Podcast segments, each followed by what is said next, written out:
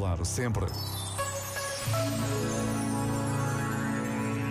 Hoje é Sexta-feira Santa. Celebramos o dia em que Jesus sofreu e morreu numa cruz. A mesma cidade que o tinha recebido com palmas e em festa acompanhou a sua via sacra e a sua morte. Passados mais de dois mil anos, este dia continua a ser lembrado e celebrado com palavras e silêncios. O que aconteceu em Jerusalém permanece um mistério de fé.